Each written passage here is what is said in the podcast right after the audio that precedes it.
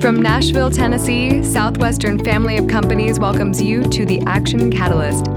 Each week, we share insights and inspiration from movers and shakers in the world of business. Our goal is to help you increase your self discipline, overcome procrastination, and help you to take action on all the things that really matter. We have some radical ideas for you today. We're talking about radical leadership. Got my friend David Burkus, writer for Harvard Business Review, and he's an author and he's a social scientist. And I'm telling you, he has some things that are out there uh, which are pretty cool. And it's it's pretty it's going to push the limits probably of of some ideas you might have about leadership. But I think it's it's kind of cool. Um, so I'm going to interview him. He's he's got uh, a new book that's out, and it's called Under New Management, and it's all these kind of really cool and, and sort of out there ideas that are coming from companies that are really getting massive results. So I think you're going to like that.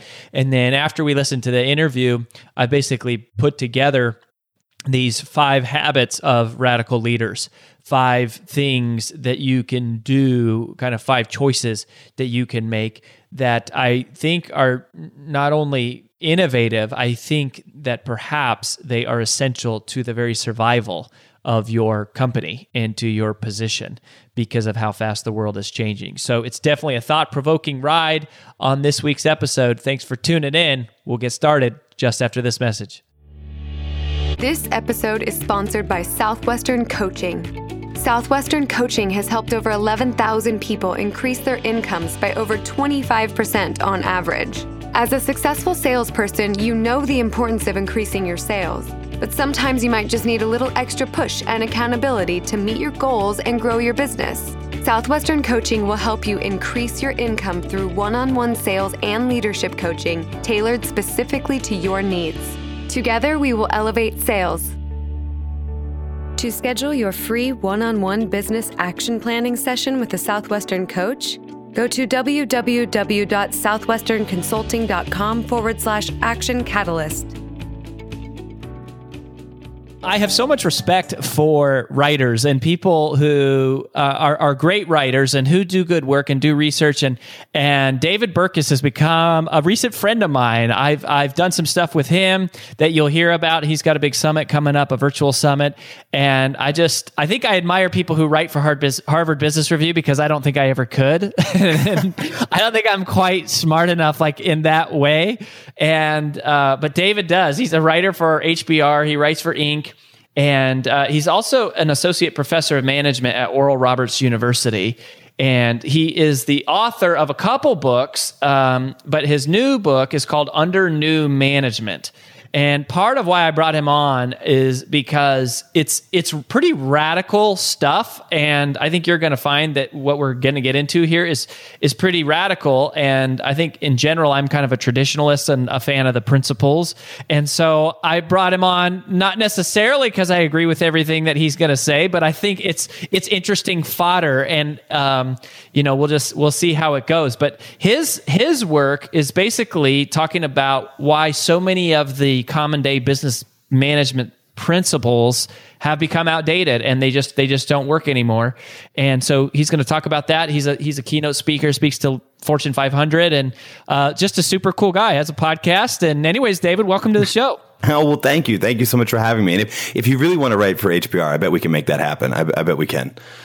Well, maybe maybe we can, but I I don't know. I like to stick with my story that I'm just not smart That's fair. Well, you bring the story, I'll bring the science, and then we could do something together. I bet that that'll work. I like it. I like it. Um, well, and I know I, that's one of the things I do in, in all seriousness appreciate. I think I'm a very emotional writer. I think I, I am interested in the the human side like of things particularly and just because I didn't come up through sort of the academic research as much although I did go to grad school, but I I appreciate the science and you know we have people like Greg McKeown or Ron Friedman on the show and I think of you as one of those writers. And and so I wanted to ask you about that cuz the whole under new management you know thing like wh- where did that come from? Like why why why this book uh, why now Yeah. So, and, and I can, I can totally understand where you're coming from because I've, I've been sort of there too. I, I kind of have a foot in both worlds. I was an undergrad English major of all things. Mm. And so I'm in it for like, what is the story? What are the things people are doing? Let's capture that. Um, but in college, I fell in love with social science and thought like, okay, there's got to be a way to put these together. It's similar to like a Ron Friedman or Greg McKeown, right? We, we all sort of write in the space of trying to popularize insights from social science with good storytelling. And one of the phenomenon I found actually was, was in the process of promoting my first book, The Myths of Creativity, you can't you can't write a book about creativity and innovation and not be talking about your Googles and your 3Ms and all of these companies that have you know a little bit different workplace practices, a little bit different management um, practices, and and those get a lot of questions from people. Well, should we do that? Should we do 20% time, or should we give everyone free food, or that kind of thing? And this is where the idea for under new management came from. Is okay, let's tackle those. Let's actually look at what are the things that a lot of newer companies and even older companies that are trying to be more creative or innovative? What are the things that they're doing that's different from business as usual? And is there an explanation for why it works? And so, uh, you know, we started with probably 20 or 25 different leadership and, and management practices and then narrowed it down to, okay, these are the ones that we can see through the lens of social science are actually a really good idea. Um, and, and also maybe some ways that you can be in the spirit of those ideas without going full on Google and giving everybody 20% time and free food, right? You might actually be able to kind of uh, tap into it without going the full way. Can you explain? I don't think everybody knows what 20% time is. Oh, I'm, I'm so sorry. Um, so 20 Google, it actually started with 3M, but Google kind of made it more famous. So right. 3M, uh, it actually came from the senior leadership of 3M realizing that they were terrible at judging what ideas were going to be amazing products and which ones weren't. And so one of the things they said is if you're an engineer with us and you're doing research and development, you can have 15% of your calendar every week to work on whatever project you want. If you think it's got uh, potential and we don't agree, you still have this pr- protected space to work work on those ideas. And Google picked it up when they started working. Um, they actually increased it to 20%. Um, so now you could have essentially one day out of every week. Of course, some of the overtaxed engineers joke that it's actually should be called 120% time because it's, it's sort of like you can do it, but you got to get everything else done. But the idea comes from exactly this, this realization that in senior leadership and in management, we might not have all of the information anymore. And it may be a better idea to give them some room to make decisions themselves because they might have a better idea of what's going to work than we can tell from our Excel spreadsheet in the conference room.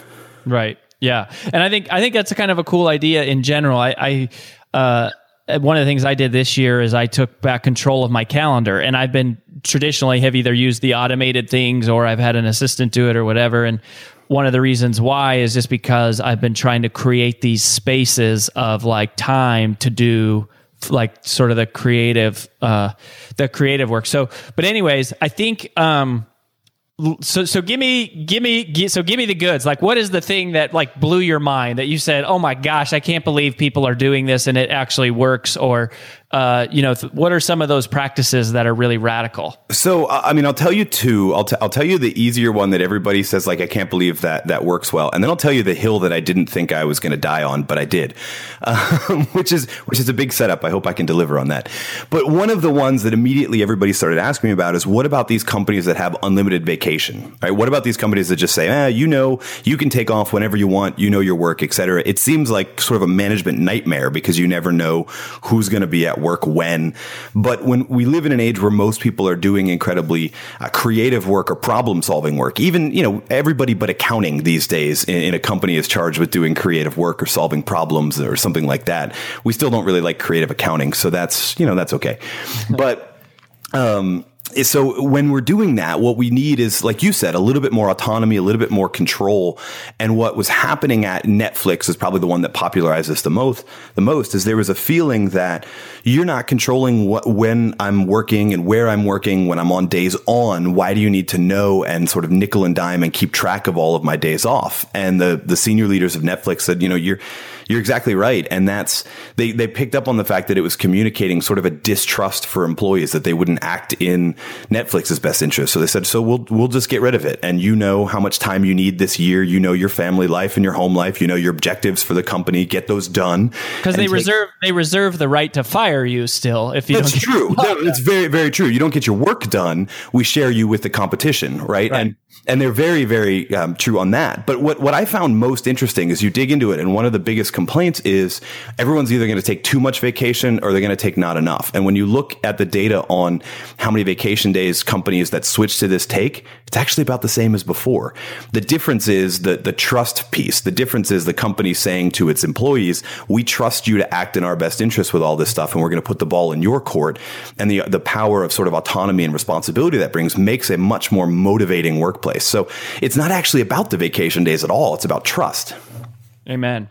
Yeah, I actually love that one. And, and we have, um, there's our Southwestern Consulting, you know, we got like 150 team members now, and and we're one of the the beautiful things just to how it's built is we're all scattered virtually anyways, and so it's kind of been like, well, whatever. I mean, you're like, you know, figure it out because we're not all in the same office and that. But I I I've I've always I've always felt like I don't want anyone asking me like, "Am I working hard enough?" And I don't really want to be asking them. So I, I think that one's really cool. Tell me about the tell me about the other one. The, the hill I didn't expect to die on hill, was um, salary transparency, letting everybody know in the company what everybody else gets paid. Yes, was, and you did a you did a what a seven and a half minute TED talk on this that I yeah, watched. Yeah, yeah, yeah. Like, I mean, this, this, and this is why I said I didn't expect to die on. I gave I gave a small little TEDx talk, didn't get much traction, and then suddenly the people at TED found it, and put it on the front page of TED.com, and a, a 1.3 million views later, I'm getting emails from people to tell me that it's brilliant and to tell me that I'm you know the the second coming of some dictator or something that's crazy.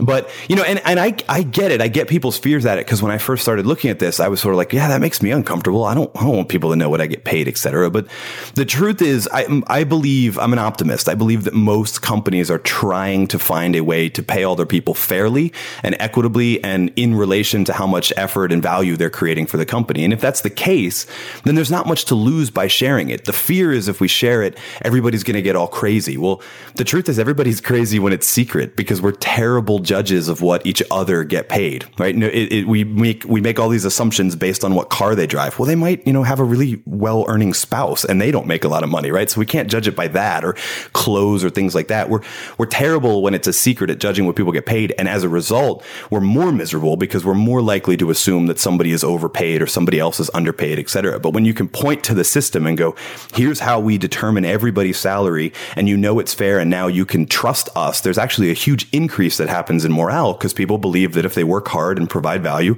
they'll get some of that value in return.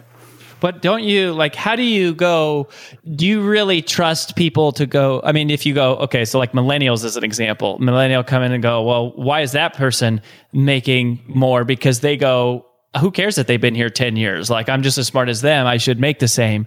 Uh, or things like that where you worry about people being able to a place an appropriate amount of weight on certain things like oh maybe their experience or they took a chance they were here in the beginning or blah blah blah blah blah or you just go what the, the heck with it? Just just just lay it all out there so those, those conversations still happen. The, the difference I think that's hugely positive is now they're now they're directed at the formula or the algorithm we're using to determine pay, and not Larry who's been here ten years but doesn't work as hard as I think I work, you know, on day one, et cetera. So now we can have a, a much more realistic conversation about okay, well, we weighted experience at let's say thirty percent of the formula, and you think it should be weighted less because you think it should be more. That's this is a conversation we can have now. In in a secrecy condition, you have no recourse. You you might know that Larry gets paid more because he's been around 10 years, but you can't bring that up with anybody because you're not supposed to talk about it. So, yeah, it might not make everybody happy, but at least we can have an open conversation and we can make refinements to the system when there's a kind of a consensus that you're right. We, we overweighted something or underweighted something in our formula. Hmm.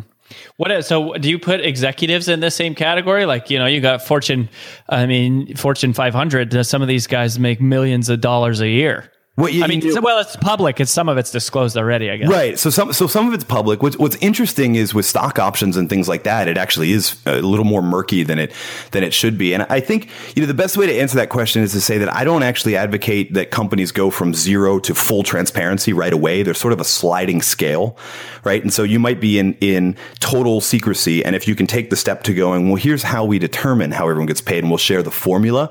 And I mean, if you wanted to plug in the numbers and do the math, you could, but at least you know there is a uniform system, that's a pretty big improvement. And that's that's a lot to ask of people to adjust to in the course of a year or two years. So just take that first step. And then if you feel like you need more, take the next step. Very I, I don't think a lot of companies can manage the transition to sort of full on transparency, especially for that reason. But I think everybody can take a step towards it and benefit from it.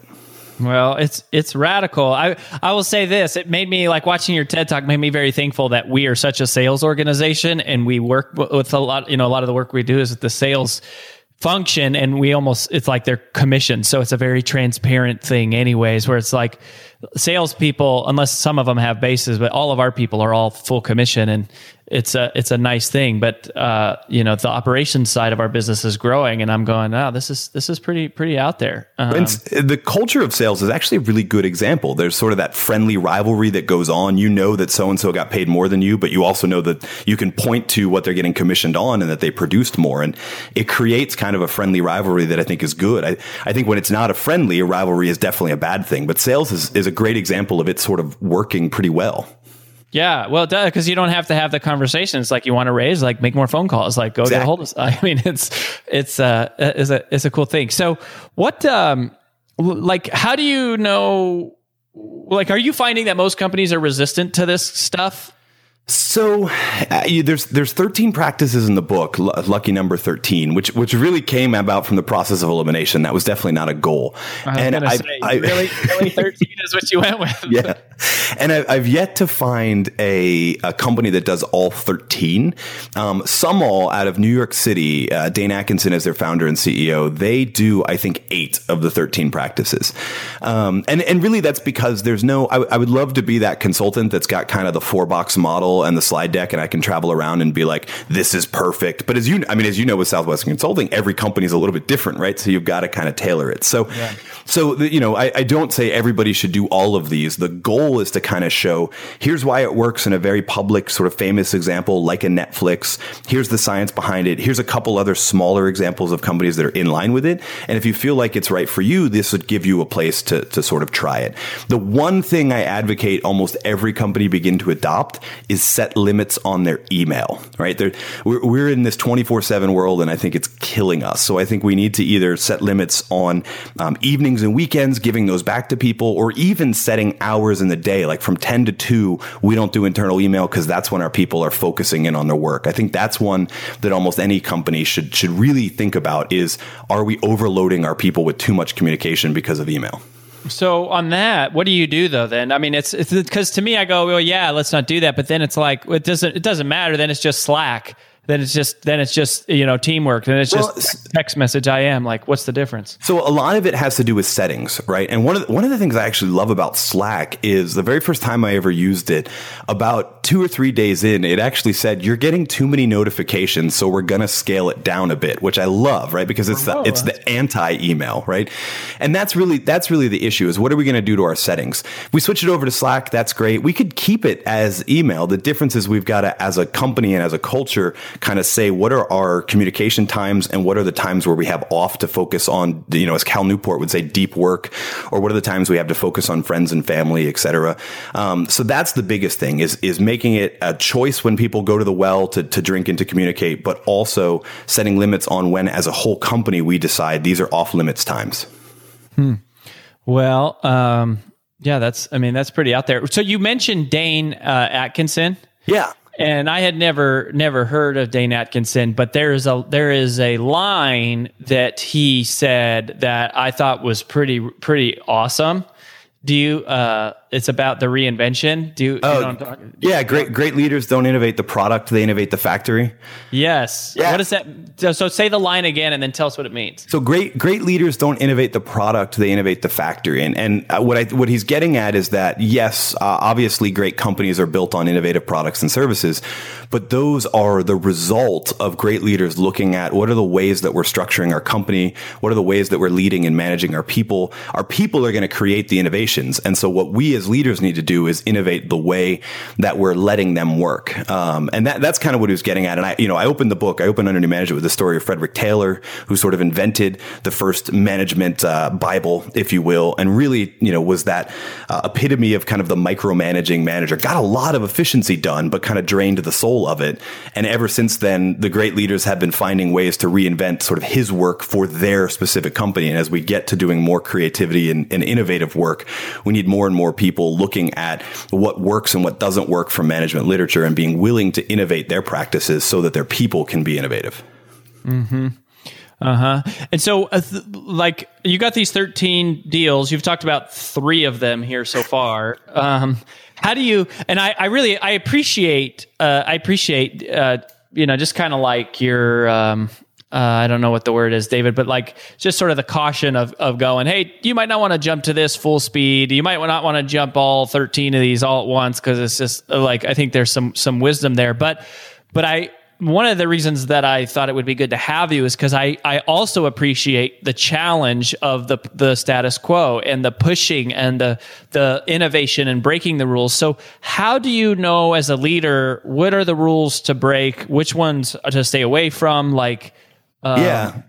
Yeah, I, I, I, follow you. So this is this is where actually I admire Dane Atkinson again, and, and I think what gets at the core of you know his quote about reinventing the the factory. It's great. Sort of okay. How do I how do I innovate the factory? How do I know which one to tackle? And this is where I think it it actually sort of um, borrows a little bit from Greg McKeown, who we've already brought up and talked about a bit. I think leaders should be, uh, especially for large organizations and, and big bureaucratic organizations, but also entrepreneurs who are kind of using their old companies as a model for how to run their new companies company should be in the business of elimination. In other words, like the number one piece of advice I give to leaders and to managers is figure out what are the things that are blocking your people from doing best their best work. It might be the vacation policy, it might be email, it, it might actually be the secrecy culture, whatever it is, and eliminate that. And so that's one of the reasons I say that it doesn't not all of it works for everybody because some companies didn't need to eliminate it in the first place. But that's really what I think in 2017 and this sort of new era of work leaders should be about is what's keeping my people from doing their best work, and then how do I eliminate it or negate it? Mm-hmm. Yeah, I, I, think that's I think that is always one of the leaders' number one job is to just remove the barriers of the people that they are leading, essentially. See, um, so so we agree more often than than you thought when we started. I guess so. I'm a little disappointed about it, honestly. Uh, I was I was I was I thought we were going to do kind of like Jerry Springer style or you know something like that. But it's not too late. I can still throw a chair at you. um, so, looking ahead, all of you uh, social scientists, uh, we, we, also had not too long ago Jonah Jonah Berger. Do you know him? Oh yeah, yeah, yeah. Uh, from Contagious, which I loved, absolutely loved that book. That I, I, think he's kind of, I mean, he's more on like the marketing side of things, but I think, um, anyways, I'm just always fascinated. I think social science is interesting, and the research is kind of like you're you're studying people, like what are they gonna do? So I think one thing that every leader who's listening has to ask themselves um, this is actually something that keeps me up at night is what is leadership going to look like in the future? Like what um, i think you mentioned netflix. Like to me i i often worry about uh, i mean i guess often like pretty regularly i think about the competition for Southwestern Consulting isn't somebody else who does what we do. It's somebody who will completely destroy us that we're not even thinking about, like a completely different model. Like it's like we don't want to be Blockbuster Video when Netflix came out. We don't want to be taxi cab companies when Uber came out, right? And so, what do you think are some of the next big changes? And um, you know, just what what what would you tell leaders in terms of what they can be doing to to prepare for what's what's coming because things are changing so so freaking fast. Yeah, so there, there's a couple things to unpack there. So to, to kind of answer the second part of the question first, uh, one of the things I wish I wrote, I, I, wish great leaders don't innovate the product, they innovate the factory was my idea, but it's Dane's. But one of the things I wish I'd thought of before the book was published is someone said it to me this way, that the future is already here. It's just not evenly dispersed. And that's really what a lot of these practices oh. are. They are glimpses at this is where the future of work is headed because it's being demonstrated by those companies. And so take a look at them and you might want to sort of turn your nose and go, that would never work here. Well, it, it might, but no one may end up working here if we don't make some of these changes. Um, the other part that you asked is the big, you know, you, you said we don't want to be blockbuster when Netflix uh, shows hold on, up. Hold on, Before you do, before you tell me, I want, I do want to hear. But, but what did you say? Who said that the future is already here? It's just not evenly dispersed. I don't remember. Um, David was, Burkus said it first on the Action Catalyst podcast. We can Hashtag, that. We'll make, we'll make a little Instagram meme and we'll just start calling it. No, it, it happened. I was being interviewed by someone for the podcast when the book first came out. I want to say it was Michael Bungay Stanier, but I'm not actually certain. Um, so somebody brilliant said it. The other question that you asked about, we don't want to be blockbuster when Netflix comes around. That really speaks to Clay Christensen's work on the innovator's dilemma The idea that companies like Netflix get big because they noticed a small part of the market that bigger companies said, and eh, it's not worth it, right? Netflix actually attempted to get bought by Blockbuster, right? Attempted to say like, we'll handle all of your, what will be your online demand for, for movies. And Blockbuster was like, that's not worth it right now. We're making way too much money in, in these retail stores. So it wasn't worth them investing in. But to a small company, that little niche of the market is enough to sustain themselves. And then they use that niche to scale up and to, and to move up market, as Clay Christensen would say. And so that's the biggest piece of advice for leaders in big established companies is don't neglect those small things that might not look like they have a justifiable ROI. If you can kind of break even on it, but still establish a foothold, you'll have a better sense of where the market is going and you'll be able to sort of adjust with it. My, my friend Peter Sims would call it make lots of little bets. That's the name of his book, but it's the companies that do that that's, that have sort of Netflix insurance, right? Because they already do have a foothold in that area. So when the market shifts that way, they can make the pivot way easier than a company like Blockbuster that's just been ignoring it for decades. Hmm. Um. That is so cool. I think. Um, well, those are some big ideas, some radical ideas in terms of there's some radical practices, but also some really some really big concepts. Um, so I, I do have one other thing to ask you before we do, David. So the the the, the new book is called Under New Management. Well, it's it's that's been out, but the paperback is just coming out. Under New Management. Where can people go to like get more information about you? Yeah. So, uh, I mean, the best place to find out information about me is davidburkus.com. There's one thing people could take action on, right? It's the Action Catalyst podcast is like, what is something that we can do now to prepare ourselves or to better ourselves as, as leaders? Obviously, the education stuff we've talked about, but if there was like a, um, an idea or a practice or a principle that we could we could do today to prepare for you know what may be a completely new set of management philosophies and beliefs coming out in the next few years, what what would that be? So I'll give you a, a, small scale one. I mean, the big one is great leaders don't innovate the product, they innovate the factory. But the small scale one that really sort of changed my life is we were talking about email and not being on all of the time. And one of the things that I did was I developed a two device strategy. So I have an iPhone and I have an iPad mini. And when I get home from work, I switch them out. And the, the difference is the iPad mini is just entertainment and, and friends, social media. It's nothing work related. And it's been amazing just that ability, that physical routine of switching them out and telling myself I'm officially off for the next few hours and it's time with friends and family mm. has been huge for uh, resting and re-energizing so that the next day when I wake up and I switch them back out and I take my work one, I'm, f- I'm far more focused and, and more able to get everything done, which is, which is awesome. Been a huge decrease in stress, increase in productivity. And it's weird because it's sort of the anti-tech solution, but I think the future of work is really having to figure that out. How do we not be always on so we can do that deep work that creates value? Very cool. DavidBurkus.com is who you've been listening to. Under New Management's the name of the book. Uh, and David, man, we just uh, we appreciate you pushing the envelope here and and uh, helping us be aware to the future and maybe dispersing it a little bit more evenly before it comes and hits us uh, out of nowhere. Love it, love it. Thank you so much for having me. well, I I think there is. Um, but th- there's a lot to learn from these things. And and that's what i want to talk about is sort of like challenging the status quo and and really what i what i took from david and what i've learned from him as i've gotten to know more about him and and just also to share with you why i i thought he would be good for the show and how i think it applies to all of us is um i think that you know there's there's a couple things. So as leader as leaders i think there's there's sort of five five decisions i think we could be doing as a part of creating radical leadership. So the very first one is to challenge our thinking to challenge our thinking. And I think this matters more today than ever before, which is part of the reason why I bring people on like David, uh, or, you know, uh, we had John Ruhlin as somebody that I mentioned who recently we had on the show. And I was like, oh my gosh, like, I just feel like I'm completely missing the mark here. And I think if we don't challenge our thinking, then we endanger ourselves to going extinct. If we don't challenge our thinking, we endanger ourselves to going extinct. And I mentioned it there in that interview, but it's like, it really is true. Like, I at this point I'm not worried about so much that somebody else is going to come along that does what Southwestern Consulting does and that they're going to put us out of business. I I don't worry about that. Like we're, we're we have really good people and we're really good at what we do. I worry more about like you know what could change the entire state of selling that would would disrupt things or or what does what does sales look like in 10 years and uh, I have mentors in my life and people that I talk to and things that I read solely for the purpose of challenging thinking. Now, you know me, like I'm a traditionalist, right?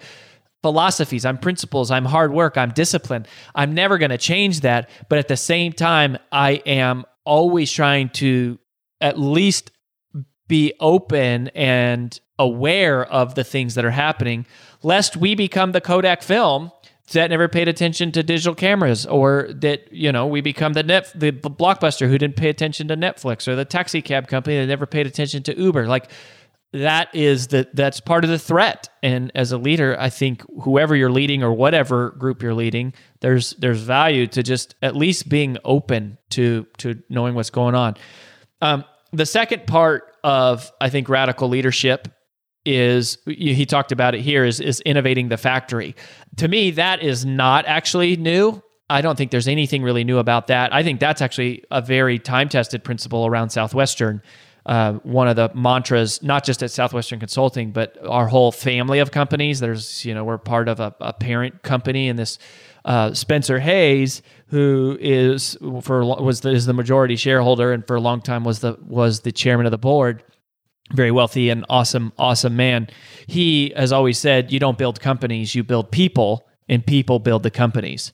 So, at least for me and our world, that's not really new, but I do think it's radical because I don't think most leaders think that way. Most leaders think of, hey, it's all about we got to have a new product or the newest website or we need the newest brochure, or we need the newest, you know, whatever, the newest tactic, this or that. And it's like, no, what you need is amazing people. Period. Right? And don't don't ever miss that. Like you don't need the newest strategy you don't need the newest website you don't need the newest product you don't need the coolest thing you don't need the any what you need is the most amazing people. Period because those people will solve those problems they will find those answers they they will innovate and so i think that is radical is is building people or innovating the factory as as david talks about it the third habit, I think, of radical leadership is to be in the business of elimination.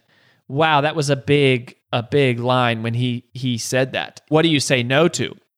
Like your not to do list is much more significant than your to do list. It's like you're you're in the long term the not to do list matters. In the short term, it's like, yeah, your to do list. What do I what do I have to get done today? But in the long term, your not to do list, the key things you decide not to do ultimately i think shape a bigger course of the pattern of your business or your life i mean if you think about it personally right it's like if you're a young kid it's like yeah you have a to-do list. There's things you have to do every day right? It's like there's there's homework that you have to do and there's you might have practice you have to go to and you might have to do chores or whatever. Those are things that are on your to-do list. But when you think about your not to-do list right you don't want to get caught up in drugs. You don't want to get caught up in alcohol. You don't want to get you know pregnant in your teenage years. Like there's there's all of the you you don't want to drive you know drink and drive. You don't want to be in the wrong place at the wrong time like when you look at the significance, the long term shaping of somebody's life, that the not to do things very often are are more significant than the than the to do things. And so as a business, you have to go what or what are we staying away from? And this is this is really hard, right? This is the challenge because it's almost a conflicting dynamic with what we were talking about earlier about challenge, challenging our thinking and innovating because innovating in some ways sort of seems to suggest to us that um, we're going to try everything and we're going to try to do everything. And that seems conflicting with going, hey, we need to eliminate and we need to focus on the critical and the significant and the substantial. Um, and so part of what we're doing is is is eliminating, but so there's you know there's that dichotomy of innovating and looking at new things, but also restricting and, and being clear about the focus. And you know, how do we do that? How do we how do we know which ones to do and which ones not to do? If you don't see the potential or you don't see the alignment with the path that you're on, then you stay away from it and you're you're you're systematically eliminating the things that you either can't do or shouldn't do or won't make a big impact it's hard right there's a there's a balance here to all this but you're being the business of elimination the fourth i think habit of radical leadership is very much kind of what we're talking just talking about and david mentioned it um, i forget the name of his friend's book but he said um, make lots of little bets make lots of little bets and so you're you're you have a few things going on that you identify and you go, okay, this could potentially be a multiplier for us. This could be something that creates exponential growth. And one of the things I've always loved about you know one of one of my mentors and business partners, a guy named Henry Bedford, and and um, Henry all the time is promoting. He he basically when somebody has an idea, he doesn't like to talk about it that much. He just says, well, if it's a, if it's a good enough idea, if it's worth discussing, let's just try it right, let's just try it and see what happens and let's just go after it and then you and then you sort of see but you you do it on a small scale and then uh, if you can if you can create success on a small scale then all you have to do is add scale to it which is resources time and energy and you can grow grow it up. But instead of making large risks and huge investments on a few things where you can really lose your tail, you can make lots of small investments on small things and see which ones work, and then you reallocate your strat your your resources towards those things. You're you're making um, lots of little bets, and I think that's very radical. And I I never until Henry had shared that with me. That was kind of you know it seems counter like this is some of this seems counter to the focus argument but it's really not because you're really testing things out so that you can determine what you focus on. It's not the same as saying, I'm going to do everything all the time, but you're innovating in the way that you're open to these new things and you're watching for them. You're placing little bets. And then once you see the success, then boom, that's when you can go, you can go all in on something. And I thought, I thought that was really powerful uh, when David was talking. And, and then finally, the last thing, and this just this this blew my mind because I I 100% agree with this. I 100% agree with that quote that we don't know who it's from. But the future is already here. It's just not evenly dispersed. Whoever said that, that is brilliant because I think that is absolutely true and you see it everywhere, right? Like um you know using social media for business like i remember everybody in in in I was in college when Facebook was only available in colleges and when it first hit the corporate market people would laugh at it and joke at it and make fun of it like this is stupid it's a fad it's going to go away but it's like it's it was already there it was just not evenly dispersed not everybody was was open minded to it they weren't ready for it they weren't paying attention to how pervasive it was and how quickly it was it was becoming um, there's things that are happening like that all the time, right? Like I think one of the things that is um, has has been going on is video. Like uh, well, mobile mobile websites is another good example, right? I, I think I've I've probably been hearing for seven years like you got to be mobile, you got to be mobile. Like mobile's the new thing, and now it's like if you're not mobile, your web presence is dead. And uh, you know, here we are, Southwestern Consulting. We've been we've been working on it for three years, and we are just about to finally launch our full global rebrand with a fully ena- mobile enabled everything. Uh, and I'm so excited about it. But it's been a it's been a yeah, and I would I would hate to think if we hadn't started three years ago where we would be if we were just starting that now. I mean, we that would be it'd be it'd be terrifying for the for the business. Um, but you know i think video is the other thing right as people are talking about hey video is is such a big part of the future. And uh, there's there's things that are happening like that where you just have to pay attention. The future is already here. It's just not evenly dispersed. And you know some of this as a leader is scary because it's like who knows? Who knows? You you can't you can't solve today's time management challenges using yesterday's time management thinking. But you go, okay, I think the same is true with leadership. Is you go, if it used to be if you do what you've always done, you get what you always gotten. But now it's like if you do what you've always done, then tomorrow you're out of business.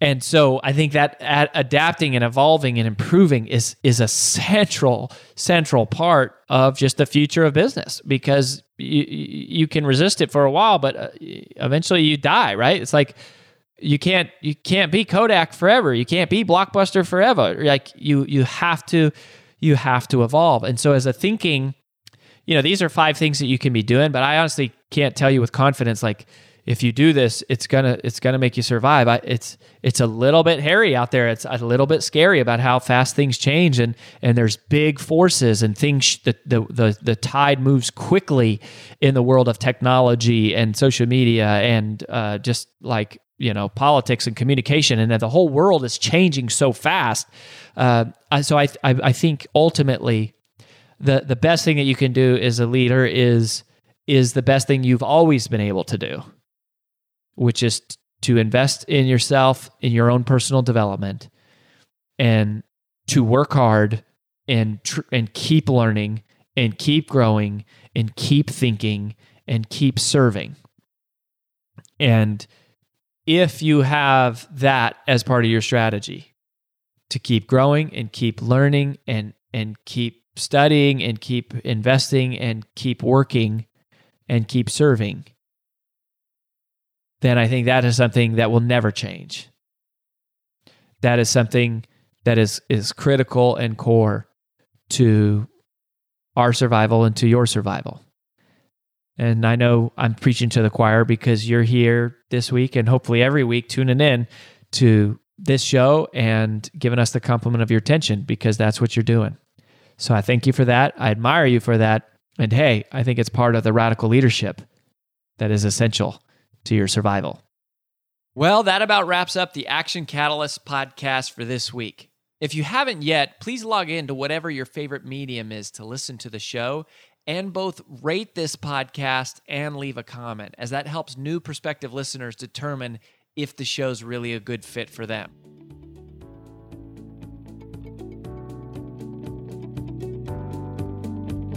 If you enjoy this podcast, please make sure to subscribe, leave a review, and screenshot this episode to share with your friends on social media. Make sure to follow us on Facebook and Instagram at Action Catalyst and subscribe to our video podcast on YouTube. Thanks for listening.